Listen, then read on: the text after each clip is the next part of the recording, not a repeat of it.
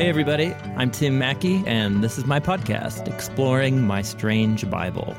I am a card-carrying Bible history and language nerd who thinks that Jesus of Nazareth is utterly amazing and worth following with everything that you have. On this podcast, I'm putting together the last ten years worth of lectures and sermons where I've been exploring the strange and wonderful story of the Bible and how it invites us into the mission of Jesus and the journey of faith. And I hope this can be helpful for you too. I also help start this thing called The Bible Project. We make animated videos and podcasts about all kinds of topics in Bible and theology. You can find those resources at the bible project dot com. With all that said, let's dive into the episode for this week.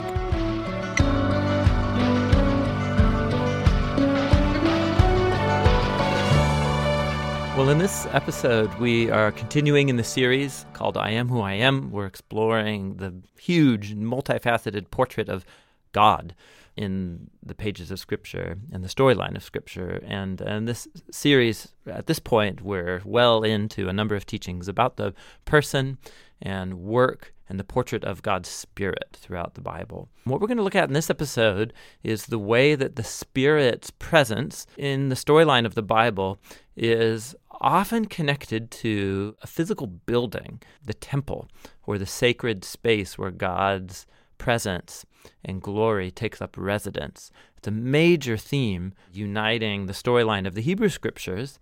It's also a major theme that the New Testament authors use to talk about who Jesus is, the one in whom God's glory dwelt and was visible.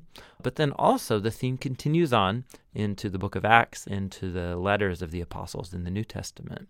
And temples, you know, it depends on what kind of culture you grew up in. In most modern Western culture, temples and sacred holy spaces is not really a thing for most people anymore. At least they don't use that quite that language to describe it. And so for many people, this is just a foreign kind of concept in the Bible of sacred holy spaces. So what we need to do is relearn, give ourselves categories for what this kind of space even is, and then what it means for Jesus and his followers to be temples for the dwelling of God's Spirit, because that's precisely the language that the New Testament uses to describe a follower of Jesus and a community of his followers. So what does that mean? And what are the implications of that? That's what we're going to explore in this teaching. So let's dive in and learn together.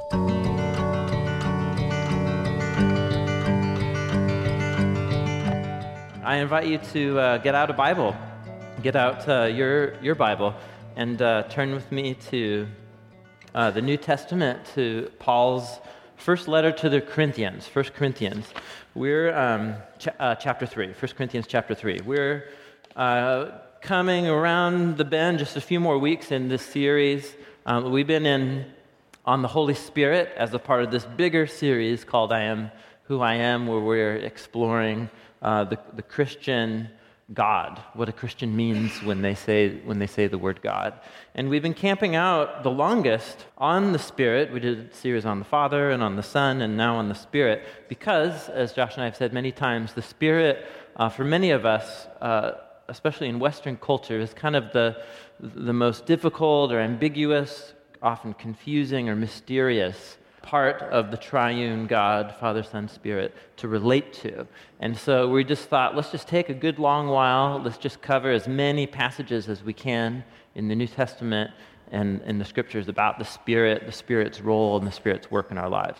So today um, what we're going to explore is the role of the Spirit in creating and inhabiting and indwelling temples, which I'm sure is a burning question for all of us. Like, does the Spirit inhabit temples? Like, you woke up thinking about that this morning.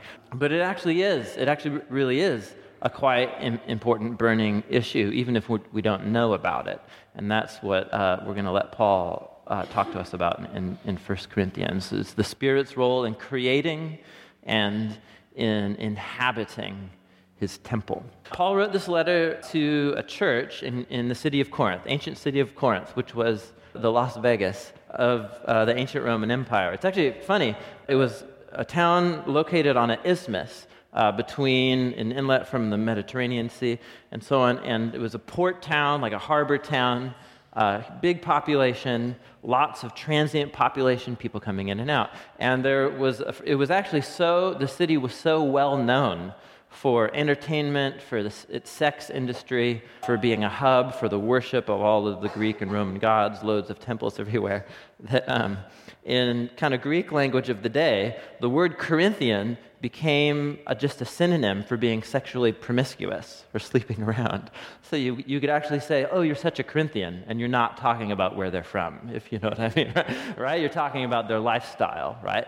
And so this was the kind of city. And so Paul strategically chose it as a place to set up a community of uh, followers of Jesus, of Christians. And so this church, he founded it, he hung out for about two and a half years, set up leaders, and then he went on to plant a new church. And then he started getting reports about how this church was falling apart. And he wrote a letter to address all of the ways that this church was falling apart, and it's sitting in your lap, and you call it First, First Corinthians. So the first, he's going to hit at a number of topics. We're going to look at two places where he hits at problems where these Las Vegas Christians have completely misunderstood the gospel. And so the first one is in, is in chapter three. And uh, what he's going at, essentially, this church is being torn apart because people in the church have kind of fixated. They've had a few different teachers and pastors over the church. And some people have kind of fixated on different like leaders or teachers or pastors, and they've kind of, they've become divisive about it. And they've kind of set up little parties within the church, and we're like, we're about this guy. We think this guy is really awesome. And and it's not just that they like different people, it's that they're actually starting to divide and starting to you know, uh, split off, and the, the church is on the verge of splitting. And look at chap- look at First Corinthians chapter three. Look at what he says. Just I want us to get a feel for the problem he's talking about. First Corinthians chapter three, look at verse verse three. He says, listen, you all are, are still worldly, since there's jealousy and quarreling among you. Aren't you worldly? Aren't you just acting like mere humans? Listen, when, when one of you says, hey, I follow Paul, I think he's the best, but then somebody else is saying, I follow this other guy, Apollos, I think he's the best, aren't you mere human beings? So I'm just, this is just a sample of what's going on here. You have jealousy, you have quarreling, people dividing because they have their favorite theologians or teachers or pastors or whatever. And this is surely not a problem the Western church has ever dealt with, right? And so people elevating, and it's power grabs, and people thinking they're better and that their theology is more correct or whatever. And so it's this, and they're splitting and so on. And Paul's like, dude, you're you're acting like you're not Christians. You're acting like your greatest allegiance is to your little party or to your correct theology, and not to the one to whom all of these different Christians are actually have given their allegiance, and that is that is Jesus. You're actually acting just like the rest of the world acts. So he he, he combats this. He goes at this issue in a lot of different ways. One of the arguments that he pulls out to say, do you see how ridiculous you're being, is look down in verse sixteen. It's not one that you and I would think to say. Look down in verse sixteen. He says, listen, don't don't you guys know that you all, the, the you there is plural, so you need a Texan y'all, put in y'all right there. Don't you y'all know that y'all are God's temple, and that God's Spirit dwells in the midst of y'all? Listen, if, if anyone destroys God's temple, referring to splitting it up in these divisive, you know, jealous, quarreling way, God will destroy that person. God's temple is sacred, and y'all together are that temple. Now, he's, he has he has about five different you know, uh, reasons he pulls out for why this is really screwed up behavior for Christians, but this is one of them. This is one of them. And he just puts it out there as if it's just kind of self-evident. Like, don't you know, y'all are God's temple, and that God's Spirit is in your midst. So you, therefore, God's temple is sacred, therefore you shouldn't be acting like this. And it's assumed, I guess, he thinks that they'll just hear that and be like, oh, yeah, good point, or whatever. And, you know, I don't know, I don't know what comes into your mind when you hear the word temple. We don't have really anything in our cultural setting that it all recreates the experience or is anything like temples they were in. They were incredibly common in the ancient world, especially in Corinth, the Las Vegas of the ancient world. There were temples everywhere. And so what does Paul mean by this? that he can just kind of bring out this, this side comment and be like, don't you remember? Like, you all together form this temple, and that God's personal presence in the Spirit is in the midst, which which means that the church isn't your little, like, pet project. It's not your social club that you can organize just the way, like, you want it to according to your preferences, but rather this is God's, this is God's temple. So he uses this to argue against division in the church. Paul does this in a lot of different places. He pulls out this idea of y'all are the temple. He used this This argument, y'all are the temple, to combat racism in the early church. If you read his letter to the Ephesians, uh, that he's writing to churches who are kind of being uh, torn apart by this Jew and non-Jew divide, and there's cultural tensions in the church, and he says, listen, Ephesians chapter two, he says, listen, y'all are God's temple. God's built you all together into one house together. You're the temple where God lives by his Spirit. And so we might hear that and we think like, wow, that's great, Paul, fight racism, fight division, unity, right? And we we like that. We think that's awesome. What a great way to go, Paul. Turn the page with me to First Corinthians chapter six. The next problem in this church that Paul targets, uh, there's, there's, this church is full of problems, right? It's actually, reading First Corinthians is both scandalizing and really encouraging at the same time, because you're like, okay, Christians were messed up from the start, which means there's hope for the rest of us, right? So, so uh, here he's he's targeting uh, something that he heard about uh, that a number of the men in the church uh, are doing, and they're continuing a practice that was just super common in Corinth, and that's before uh, a lot of these men were Christians, they participated in the worship at the different temples and shrines around. They were just everywhere in, in Corinth. And uh, one part of the worship of many gods involved getting drunk and having lots of sex, and particularly sex with uh, prostitutes or sex workers who were hired to work at that temple, and if it was like a fertility god, a god or goddess that you worship who brings fertility and rain, whether to humans or to the ground or to your cows or something, part of the worship of these gods involved getting drunk and having lots of sex. And so a number of these Christians were like, whoa, Jesus died for me, I'm free, I'm freed from my sin. And they just were like, which is why I'm going to keep doing this, right? Because I'm free from sin. Sin has no hold on over me. And so there was no, in their world, to be religious was not the same as being moral. If you're a religious person as a Greek or a Roman and you worship Apollos and Zeus or whatever, like Apollos and Zeus sleep around, you know? So like, why can't I as a Roman citizen? So this was a huge shift in their thinking. So Paul combats this. And look at look at how he goes at this. Look at First Corinthians chapter six. Look at verse fifteen. He says, listen, don't, don't you know that your bodies are members of Christ himself? Shall I then take the members of Christ, if, if I have given my allegiance to Christ, put my faith into him, I've been united with him. I'm, my body is linked to his, so to speak. Should I then take the members of Christ and unite them with the prostitute? What? What? You're kidding me, right? You're kidding me. You think that's logical? Don't, don't you know that the one who unites himself with the prostitute is one with her in body? Don't you remember what our foundation story in Genesis, right? Don't you remember what the scriptures say about the meaning of, of marriage and sexuality and gender and so on? The two will become one flesh. For whoever is united with the Lord is one with him in what? In spirit. So he has this idea that, that you have you have Jesus, and Jesus is the one in whom the presence of the eternal Creator God dwells, and if I put my faith in Jesus, I'm bound to him in spirit.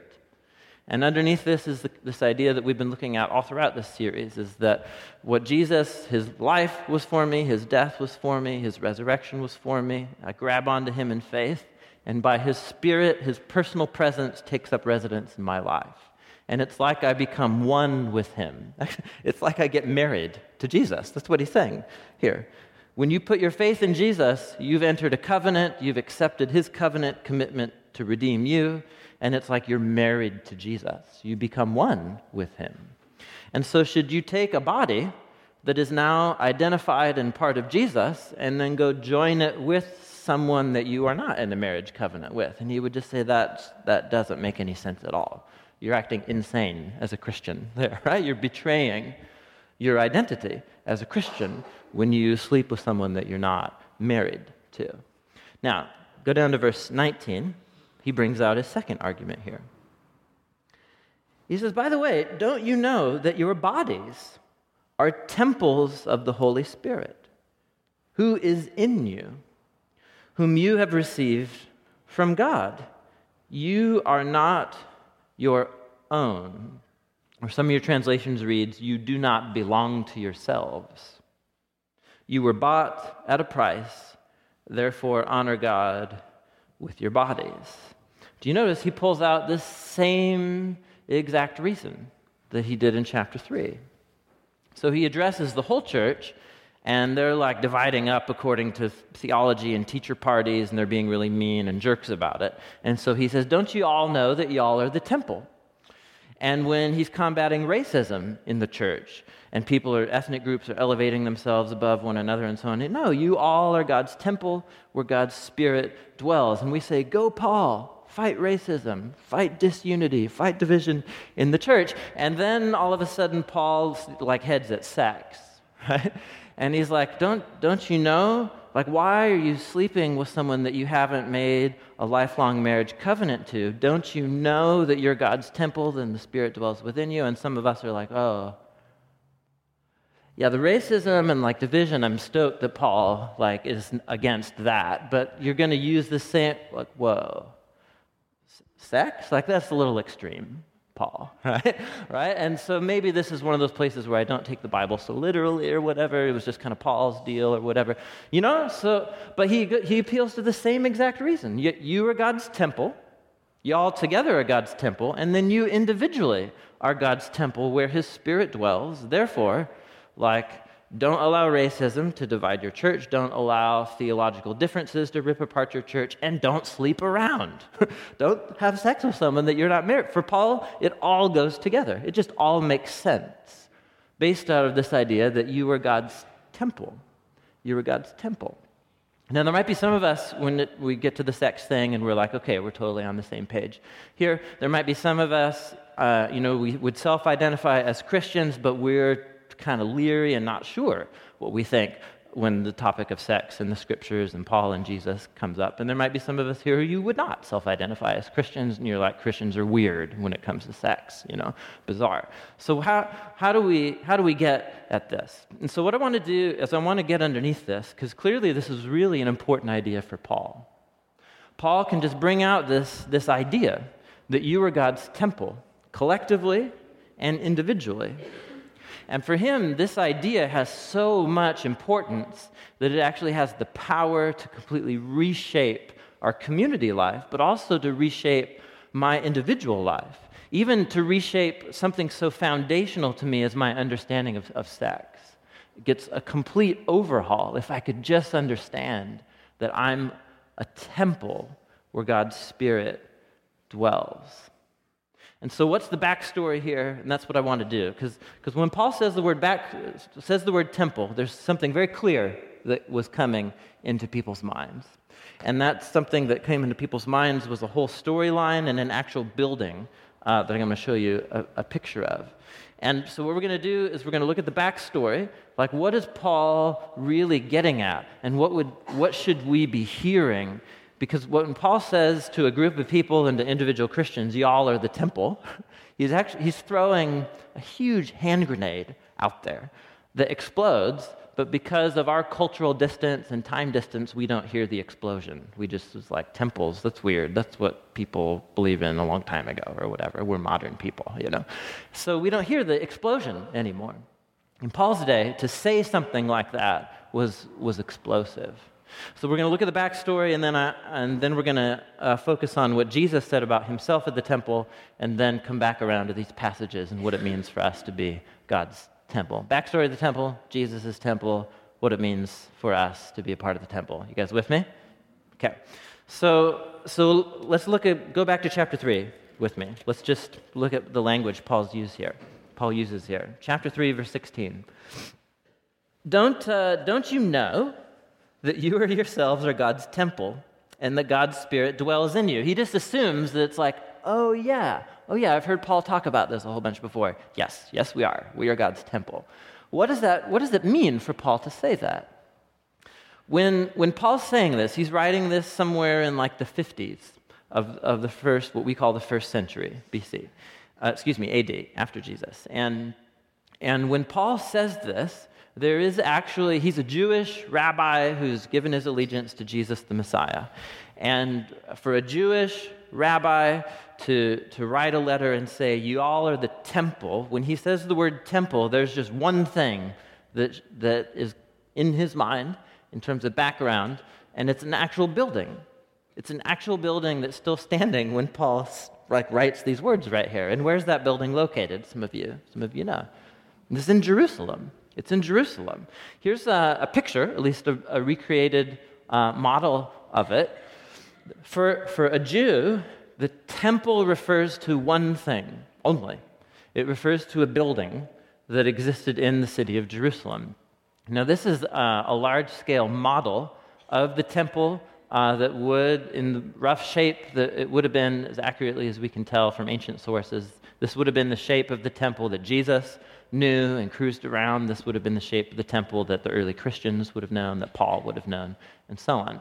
And actually, it's cool. This model um, is is located in in Jerusalem, and it's a large outdoor, full like small-scale model of the whole city of Jerusalem in the first century. And the size of this model is actually about the size of this whole floor right here. It's so awesome. Oh, dude, you can. I, I just stood there for hours, right? Just getting told. And there's no. What's sad is there's no little people. Like they didn't go that far, right? But every other little detail is just incredibly detailed, and there's you know walkways around it, so you can see it from every angle, or whatever. So the model of this temple is actually quite a large, quite a large thing. So this was a magnificent, magnificent structure.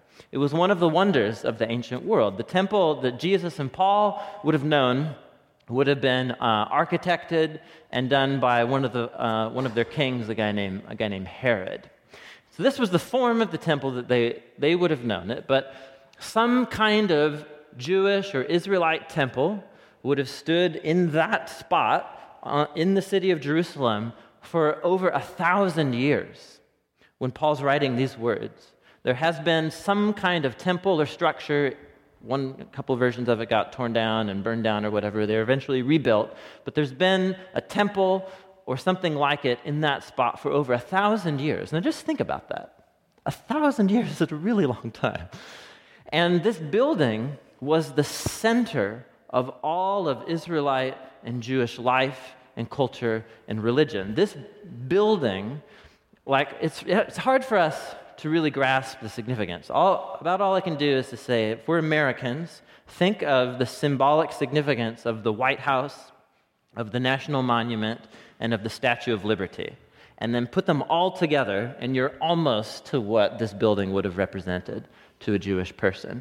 So it was the White House. This was where the, it, this is where the leadership of the whole nation was housed, in the buildings around the temple. This is like the center of their, their governance and so on. It was their national monument. It was uh, an architectural building that told a story. Every single part of this building had symbolic significance and, and told and told a story. And so it's like their Statue of Liberty. They look at it, and they find the story of who they are as, as a people. It tells them of their story. And so so what what is that story? And why? And actually, just think about this. So that building is standing there, and and what is Paul? He's a Jewish rabbi, become a follower of Jesus, and what what where does he say the temple is located? Where's the temple for Paul? Well, apparently it's a group of people who can't get along sitting in a house church in the city of Corinth. And he says, y'all are God's temple. And he also says it to a group of Christians sitting in the city of Ephesus. And he says it in about a bunch of other letters.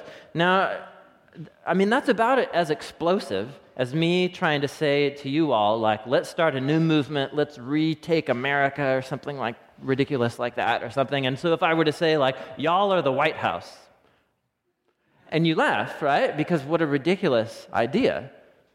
But that has that's exactly the same effect of what Paul is saying.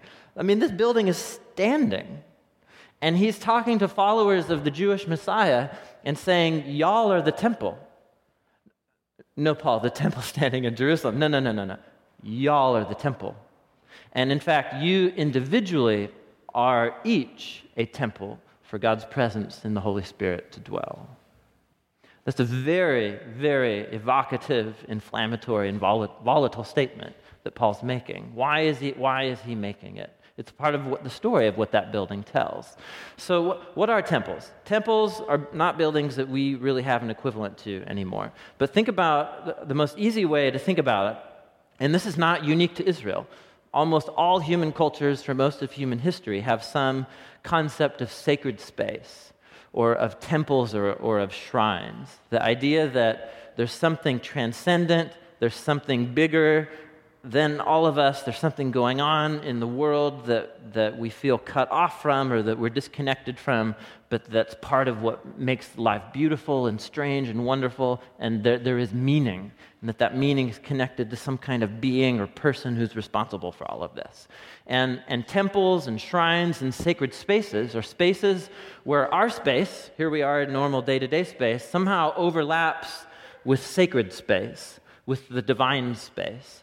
It's a space where it's not like your living room or something or like the park where we all hang out. It's some unique space where our existence overlaps with the divine and where we meet with and we experience that ultimate transcendent thing that I, when I watch a sunset, it's just like, holy cow, the universe is the most crazy place and there must be something going on here, and then the sunset's over and then you, you forget about it or whatever, you go on with your day. And so those moments of, of transcendence and meaning that we feel like there's something going on here, those are all concentrated in at these places of, of sacred space. We call them temples or shrines.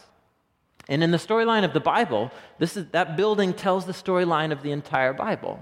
Because in, in the storyline of the Bible, sacred space and human space were completely united and overlapping, or at least that was the ideal, and that was the purpose.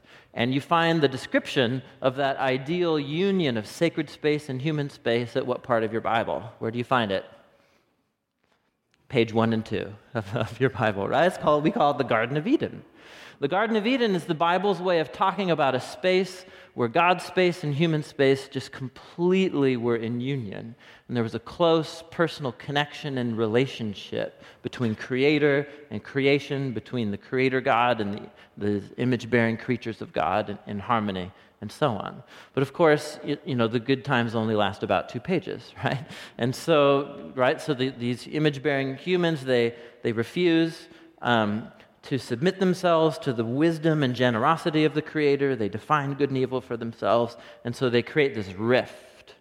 They drive heaven and earth apart, so to speak. And so what, what remains are these little, these little moments or these little places where God keeps pursuing pursuing humanity to restore that relationship and to keep heaven and earth united.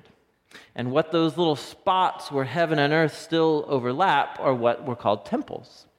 This was where Israelites perceived that the God of the universe was still pursuing and trying to reconcile himself to his people. And that was the whole concept of what that building was about.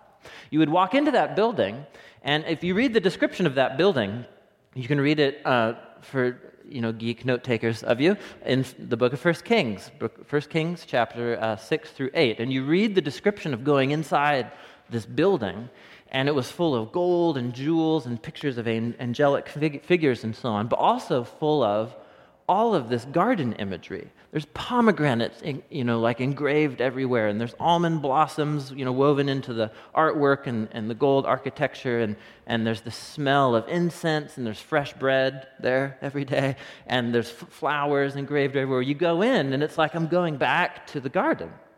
This whole building was was to recreate the experience of re-entering the garden, and so you have these priests, and they, on behalf of our broken, screwed-up humanity, go into the very presence of God, and all is whole, and all is well again. And they offer these sacrifices that are offered for the sins of the people, and it's like God and humanity are reconciled and united here in this space.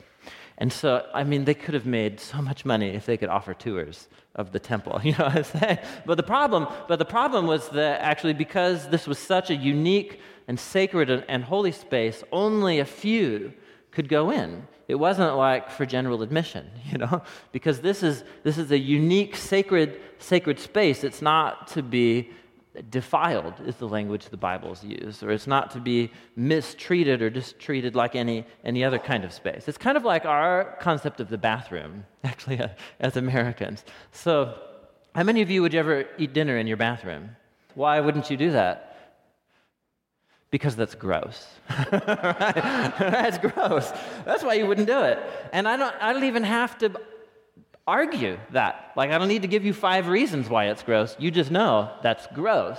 And it's because in, in this is this in for Americans, the the bathroom is holy. It is a holy, sacred space, which means it's a space that's set apart for a unique set of activities and only those activities, right?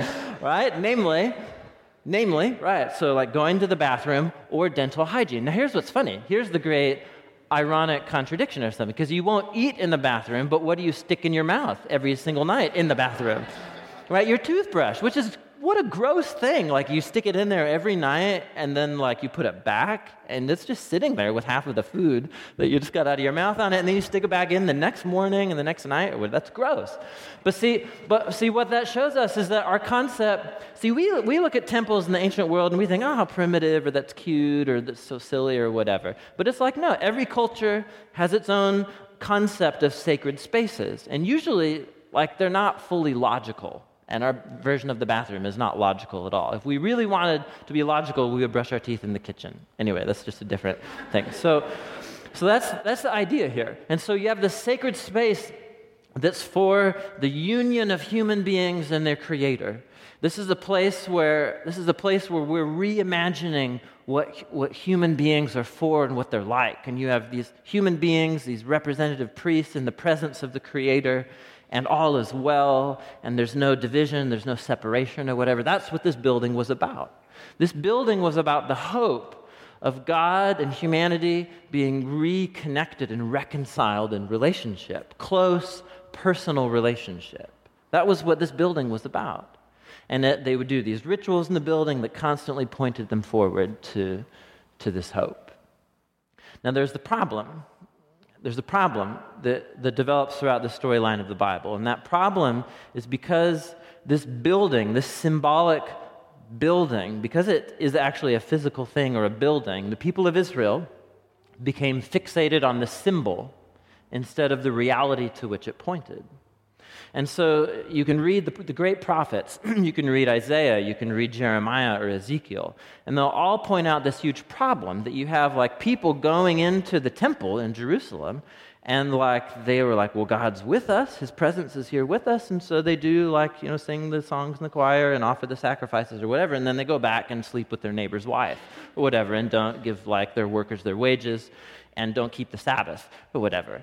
And so Jeremiah is like, dude, you think, hold on here, hold on.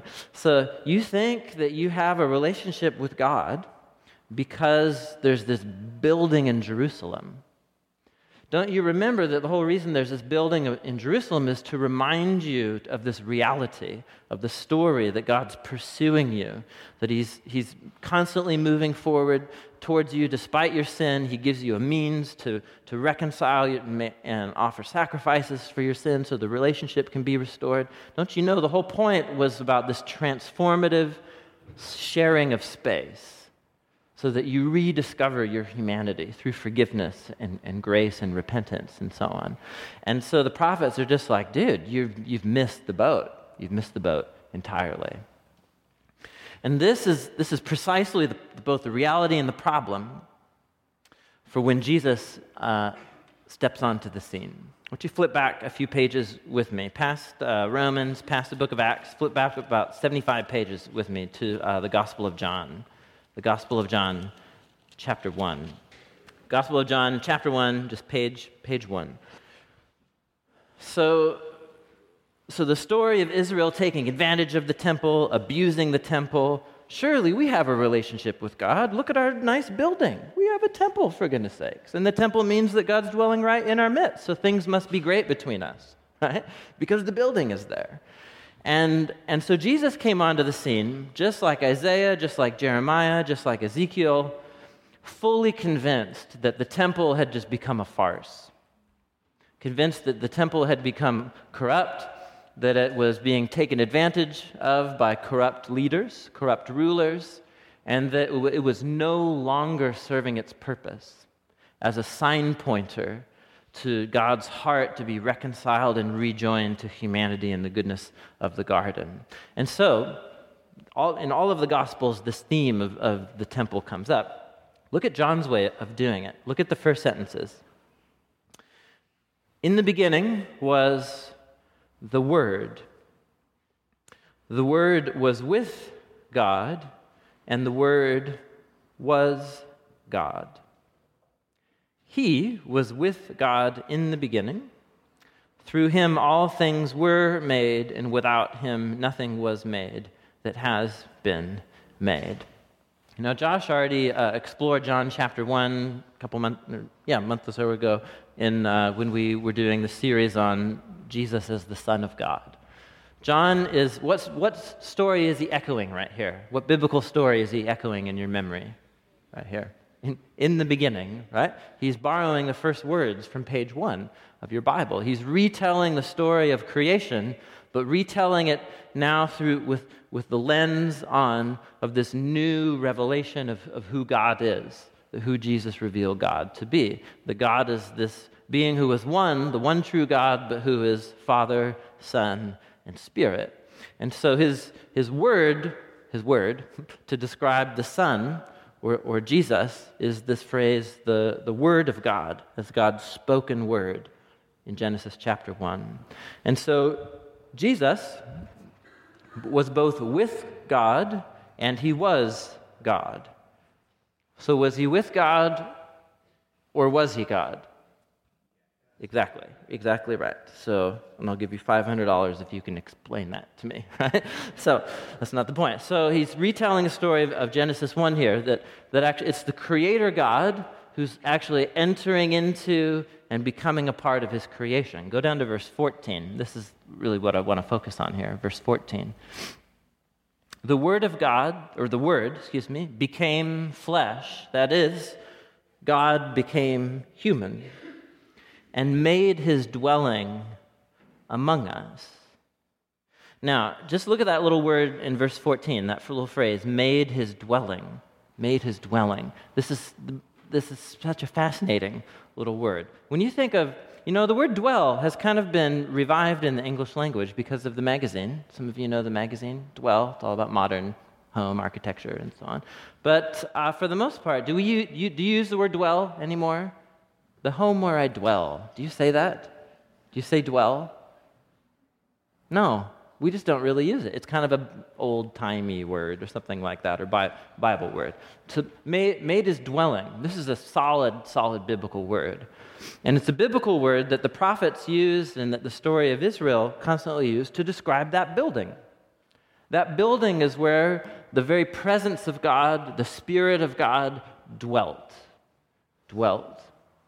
And so when when the author of John is using this little phrase right here, made his dwelling, literally it means to set up a sacred space.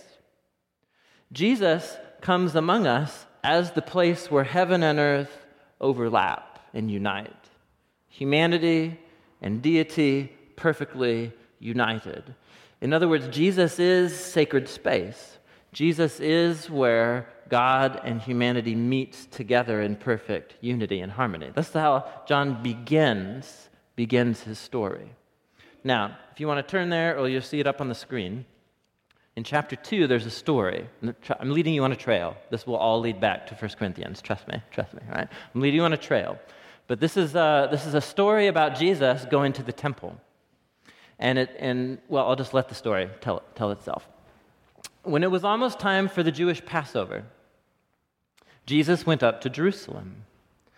In the temple courts, he found people selling cattle and sheep and doves and other people sitting at tables, and they were exchanging all of all of this money.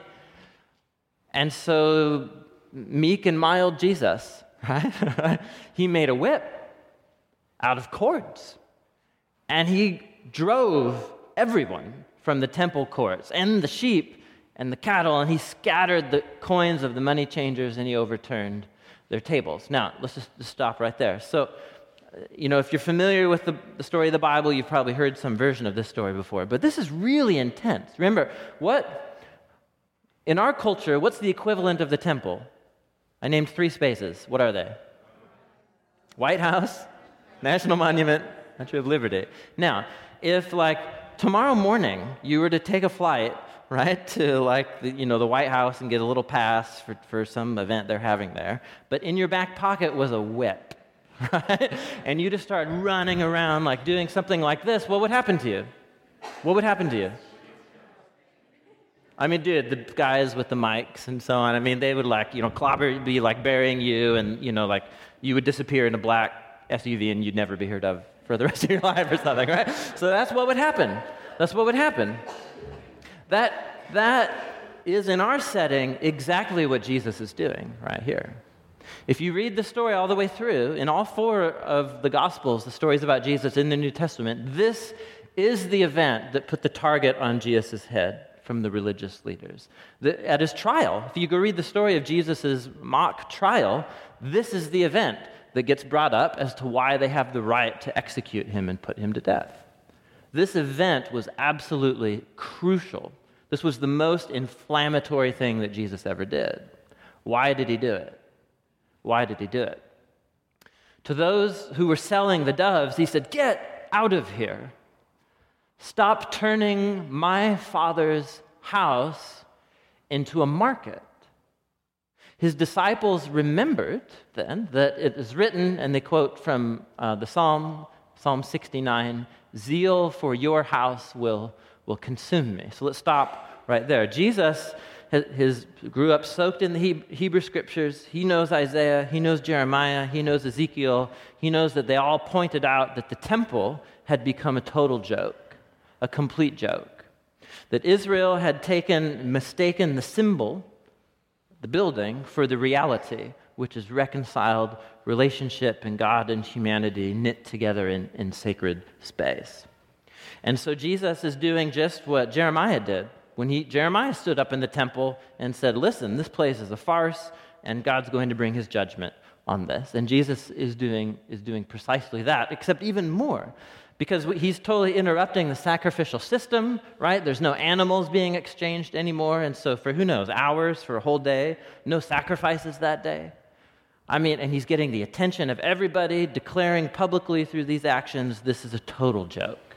This is a joke. Look how the story finishes. Next line.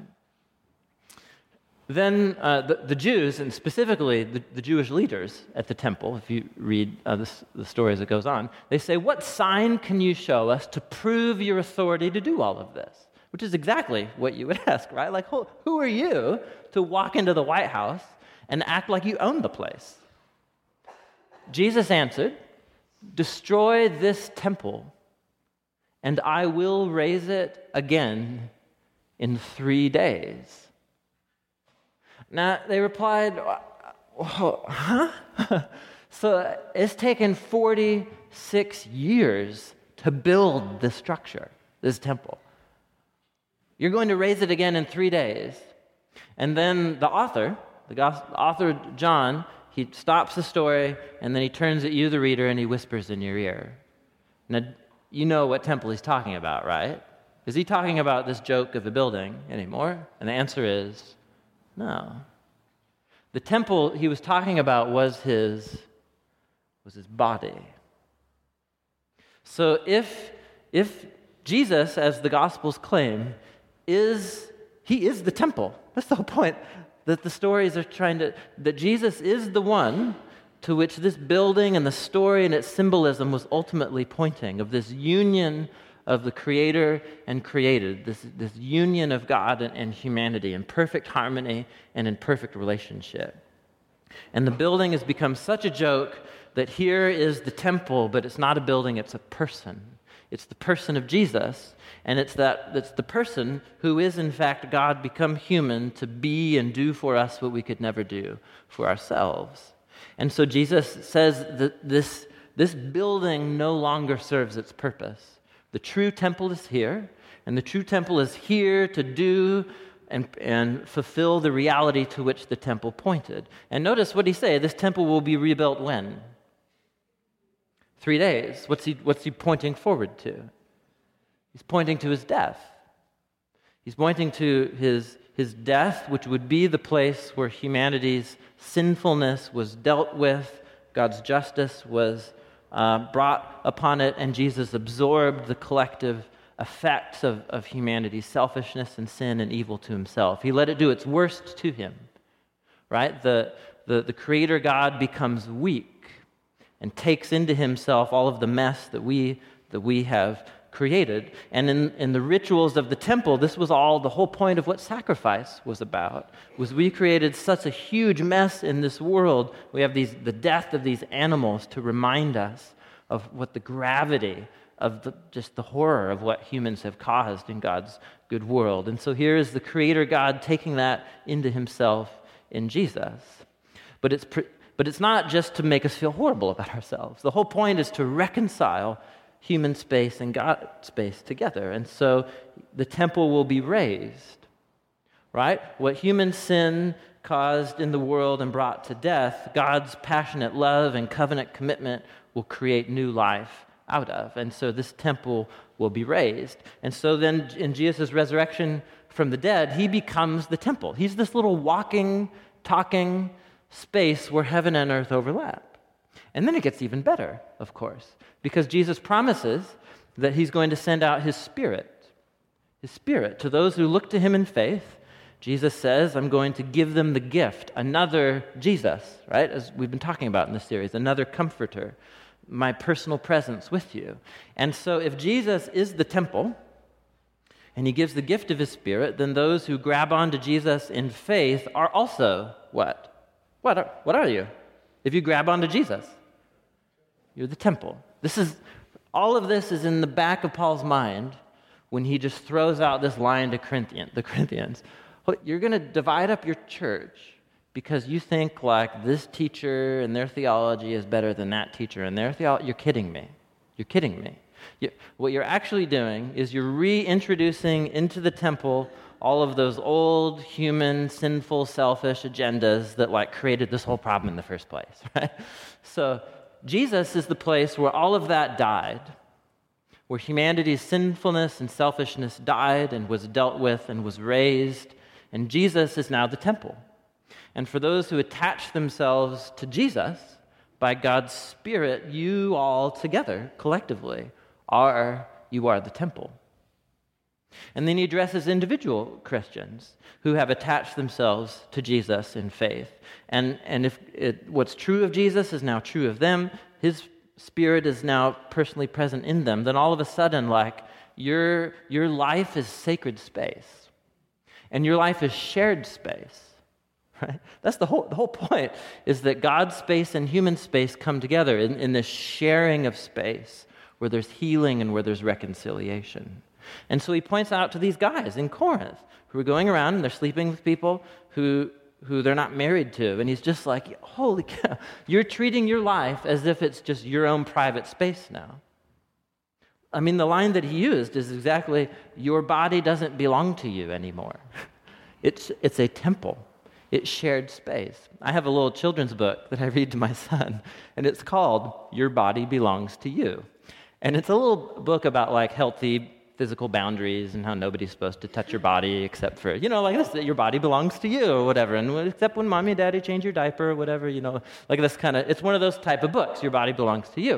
And like, dude, if there's a mantra, if there is a mantra of American culture, it is what? Your body belongs to.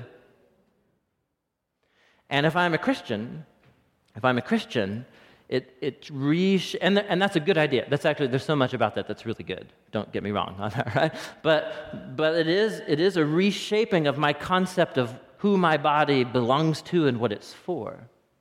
If I'm a Christian, then all of a sudden I've attached myself to Jesus, and so my body actually doesn't only belong to me, it, it actually also belongs to another, that is, its maker, right? And that is the one who dwells personally in my life and is here to heal me and reconcile me to himself if I'll just, if I'll just stop acting the way that I used to act. It's recognizing that my life and my body and that this life and this body is, is shared, is shared space. And this is really where I think, it, man, it comes down to it. This is where it's hard for us to hear. Um, and, the, and the best thing I can liken it to is like the day-to-day struggle of like spouses or roommates in the reality of shared space. My first um, apartment, I moved out from my parents, and the first apartment I ever got, um, I had a, a roommate who was a good friend of mine. And some of you know this. You used to have a best friend, right? And then they became your roommate, right?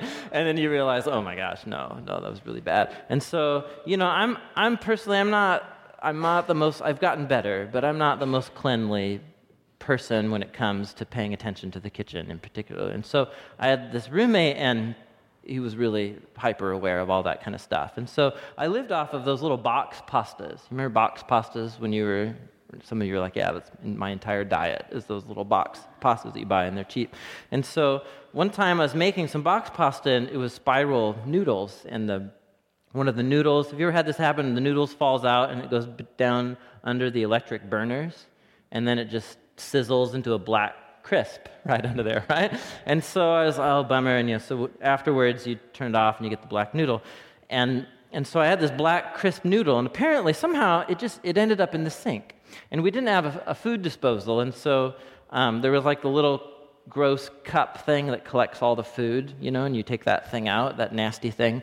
And somehow the noodle, when I was washing the dishes, got lodged under, and then it just sat there for a while. It sat there for about a month.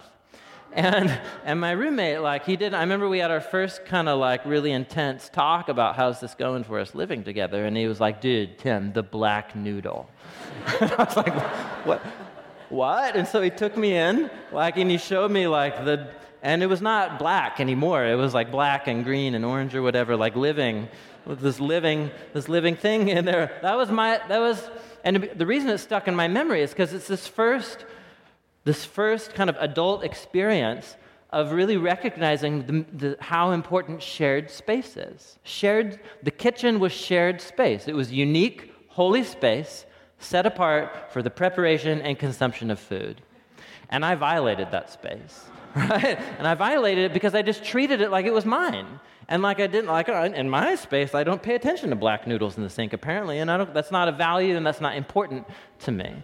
And the, the whole challenge of roommates and of getting married and of sharing space together is your, it's not your space anymore. And and actually, what, what if the person you're sharing your space with actually knows better than you about how the space needs to be maintained? Are you willing, if this is all about relationship, is it, are you are you willing to hear out the fact when the Spirit points out and says, hey, remember your body's shared space? Like that's, that activity that you're doing, like that's the black noodle thing, right? Like that's not going to lead to life. That's not going to lead to health and growth and a deepening of this relationship. Actually, like letting that thing fester is going to rot and ruin you. That's the, that's what Paul's doing right here. He's saying letting selfish agendas in the church rip us apart, that's rot, and that's that's not that's that's not going to lead to life in our shared space. That sleeping with someone that you're not married to, that will actually begin to rot and ruin your body and soul and mind. And so the Spirit, you, your body doesn't belong to you anymore. If you're a Christian, your body is a temple. It's shared, it's shared space. Do you see what Paul's getting at right here? This is a very powerful concept, it seems to me. And, and it's all linked to, to the presence and the reality of the Spirit. And so here's what I'd like us to do in, in, in the time that remains that we're here for worship. I want us to hear, hear these words of Paul.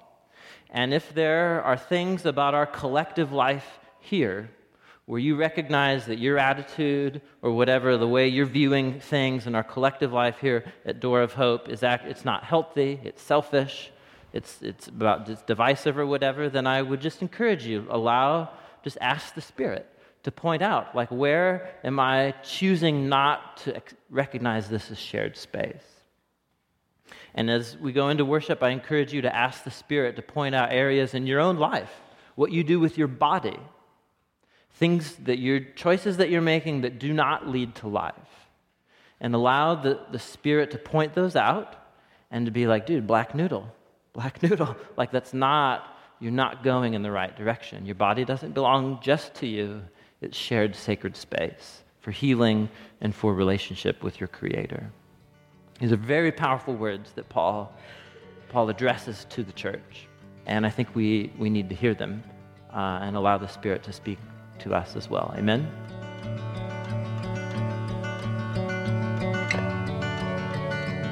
Thanks for listening to Exploring My Strange Bible podcast. Um, hope this is helpful for you. Hope it opens up all kinds of questions, all kinds of new avenues of thought for you, ways for you to think about yourself and your own life and your own purpose in the world and your purpose in relation to the people around you, to be a vehicle for God's own honor and glory and love to spread throughout His world. There you go. What an amazing set of scriptures to reflect upon.